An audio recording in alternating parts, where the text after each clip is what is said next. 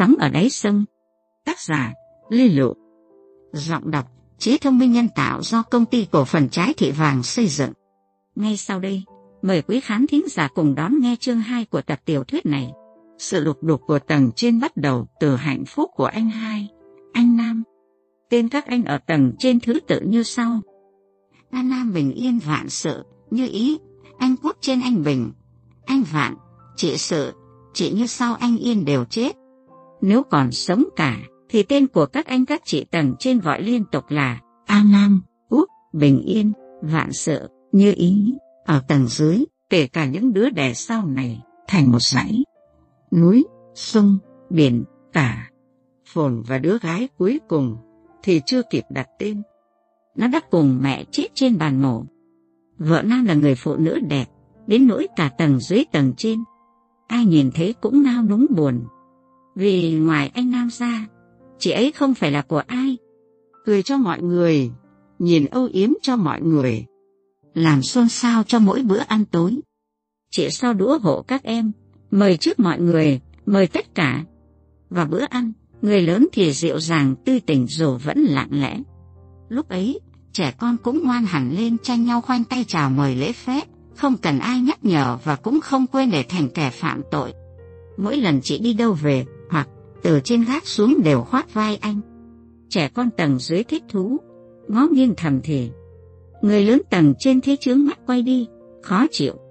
Còn mẹ hắn, mỗi lần bất chợt nhìn thấy anh chị ôm nhau, vội vàng ngoảnh mặt hoặc lần vào chỗ khuất như không hề biết gì. Mẹ sợ.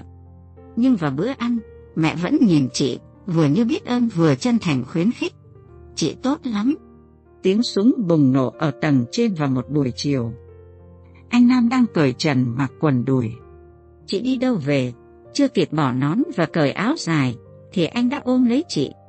Hai người nằm ra giường. Các cánh cửa sổ vẫn mở. Anh An đi qua nhìn thấy. Chỉ kịp nhổ một bãi nước bọt rồi. Ai lại xô vào phòng cậu dập cửa thình thình. Các anh khác xô ra. Anh An nói với bố. Nhưng cho cả tầng trên tầng dưới nghe. Cậu sang chỗ thằng Nam mà xem trò mèo. Nó coi đây là cái bãi tha ma. Toàn những xác chết hay sao? Thời buổi loạn lạc. Bẩn thỉu. Anh Nam đẩy các cửa sổ lại. Và từ từ đóng cửa chính. Trước khi nó kín hẳn, anh còn thò đầu và cánh tay trần ra ngoài nói. Ông ghen hả? Mẹ kiếp, có thèm sang đây tôi ủng hộ một cái. Chiều đó An bỏ nhà đi đâu? Chị vợ Nam không xuống ăn cơm. Còn mọi người, không ai nhìn vào mặt ai. Cứ như có ai bôi nhọ nổi lên mặt mình. Hai đứa trẻ, đứa lên bốn, đứa lên ba không cần mẹ dặn. Chúng cũng biết cảnh lục đục ở tầng trên. Chúng khét nét thể thảo với nhau. Không đùa nữa, bố giết chết đấy. Thằng em gật đầu nói lại, đứa nào bếp xếp bố xé đôi cho chó nhai, không đùa đâu. Một tuần sau, An về và ngồi vào bàn ăn tối cùng mọi người. Chưa ai biết rõ sự xuất hiện đột ngột, thì anh đã nói lạnh tanh. Chủ nhật sau tôi lấy vợ, cưới ở khách sạn Lục Hải Thông. Tôi đặt 50 suất quan khách, tôi lo mọi việc.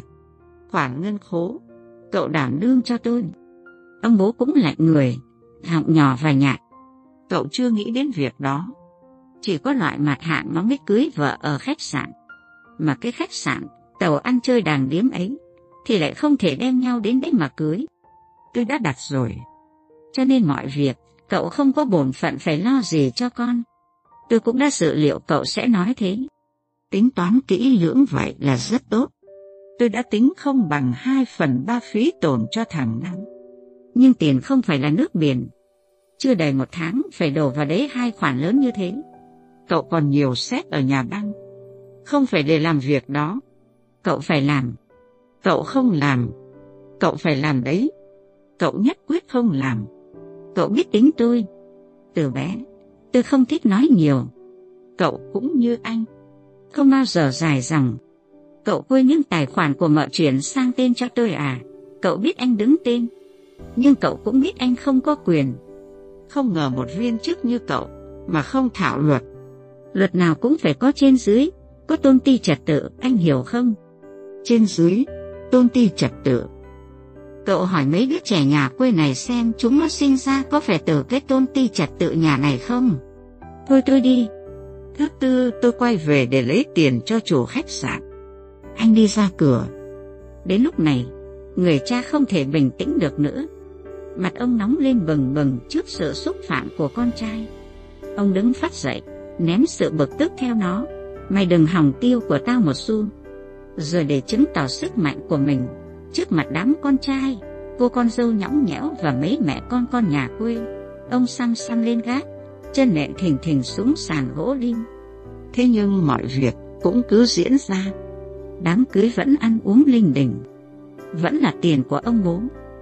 Vợ chồng An vẫn về sống ở căn phòng cũ của anh. Chỉ khác trước ở chỗ bây giờ gia đình không ăn cùng buổi tối. Hai đôi vợ chồng mới ở tầng trên nấu ăn riêng hoặc đi ăn khách sạn. Hai anh con trai tiếp theo đòi chia tài sản, rồi người đi mua chỗ khác, người sung và lính tổng động viên chống đỡ chiến dịch Đông Xuân của Việt Minh. Căn phòng của ông bố và cậu út bị hai bên lấn mất lối đi. Và mỗi buổi, họ nấu ăn ở nhà, thì khói ùa vào sặc sụa không thể chịu nổi. Sau nhiều lần xô sát cãi vã, ông từ mặt cả hai và kéo thằng con út xuống ở tầng dưới.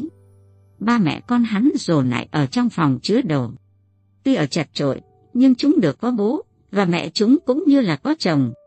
Lại thành một gia đình, ăn uống tiêu pha, ngủ nghe cả ngày cả đêm chứ không phải chỉ được ban phát từng lúc từng bữa.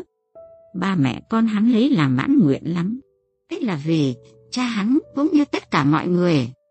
Khi thù hằn với người này thì phải làm lành với người kia. Nó giống như nơi này có chiến tranh thì nơi kia được yên hẳn Không hiểu ai đã dạy cho hắn, hoặc tự hắn nghiệm ra và hắn quyết rằng ngày ấy khi tầng trên vỡ ra thì tầng dưới được lành lại. Hai em hắn được cùng anh ý đi dạo trên bờ sông lấp dưới hàng cây phượng đỏ như máu.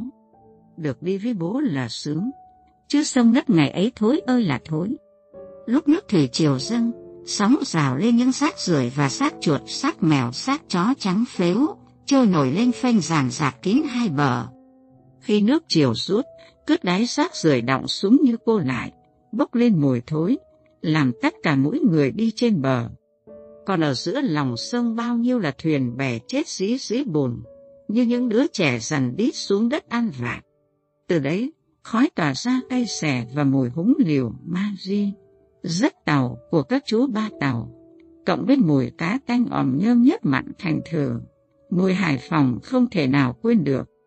Đây là những ngày cuối cùng của tháng 8 năm 1954. Quân Pháp từ các nơi kéo về khu tập kết 300 ngày. Đồng bào di cư từ Hà Nội Hải Dương xuống, Bồi Chu, Phát Diệm kéo sang, Vĩnh Bảo Tiên Lãng ùn ùn đổ lên nằm ngồi, ăn uống, để đái la liệt giữa nắng mưa ở các vườn hoa nhà kèn, cây cỏ, bãi bon nan, sân máy đèn đến cửa nhà hát lớn, các trường học cạnh ngõ thối. Lính Lê Dương, lính Bảo Hoàng, lùng sục, thúc ép dọa nạt, dụ dỗ đồng bào giáo dân ghi tên theo Chúa vào Nam. Những chuyến tàu thủy ngày đêm vào cảng chở người, máy móc súng đạn. Các đoàn biểu tình của công nhân, của các viên chức và người lao động rầm rập kéo đi đòi Pháp phải thi hành Hiệp định Geneva, đòi chủ phải trả lương cho thợ thuyền. Hải Phòng như cơn sốt sôi sục cho đến chiều ngày 13 tháng 5 năm 1955, khi những người lính Pháp cuối cùng cúi mặt lê bước xuống tàu. Cả thành phố bừng đỏ màu cờ và tiếng reo hò đón bộ đội về giải phóng. Khi còn ở trong tù, hắn bảo rằng đây là những ngày đầu tiên trong đời hắn có được những náo nước sung sướng đến thế. Ba anh em hắn, mỗi người cầm một lá cờ đỏ sao vàng bằng giấy, một tay giơ lên vẫy vẫy dù không ai trông thấy, một tay túm vào tay cha, chen chúc xô về phía nhà hát lớn.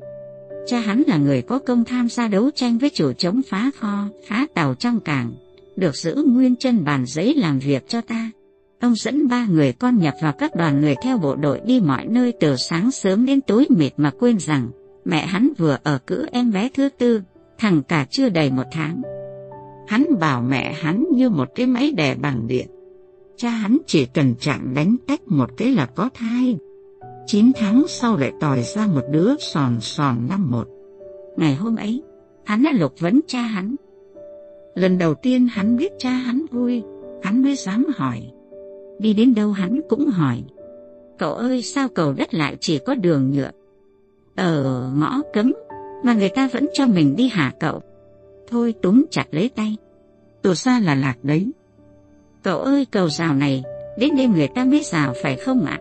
Không hỏi nữa. Sau này học sẽ biết. Sau này đi học, hắn có hiểu ra gốc gác những tên gọi rất vô lý của thành phố mình.